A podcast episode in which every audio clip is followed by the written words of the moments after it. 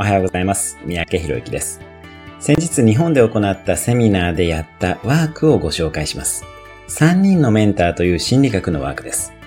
自分を制限しているビリーフ、信念。例えば、私は自信がないなどのビリーフを思い浮かべます。そのネガティブなビリーフに対して、誰にどんなことを言ってもらいたいかを考えます。例えば、大丈夫だよとか、やればできるよ、応援してるよなどのセリフが出てきたら、自分自身はネガティブな自信がないなどのビリーフをつぶやき続け、同時に周りの3人の人から先ほどの大丈夫だよとかいうポジティブなコメントを言い続けてもらいます。これを1分間ほど行うと、ネガティブなビリーフを自分が思い浮かべると、同時にポジティブなメッセージも頭の中で聞こえてくるようになります。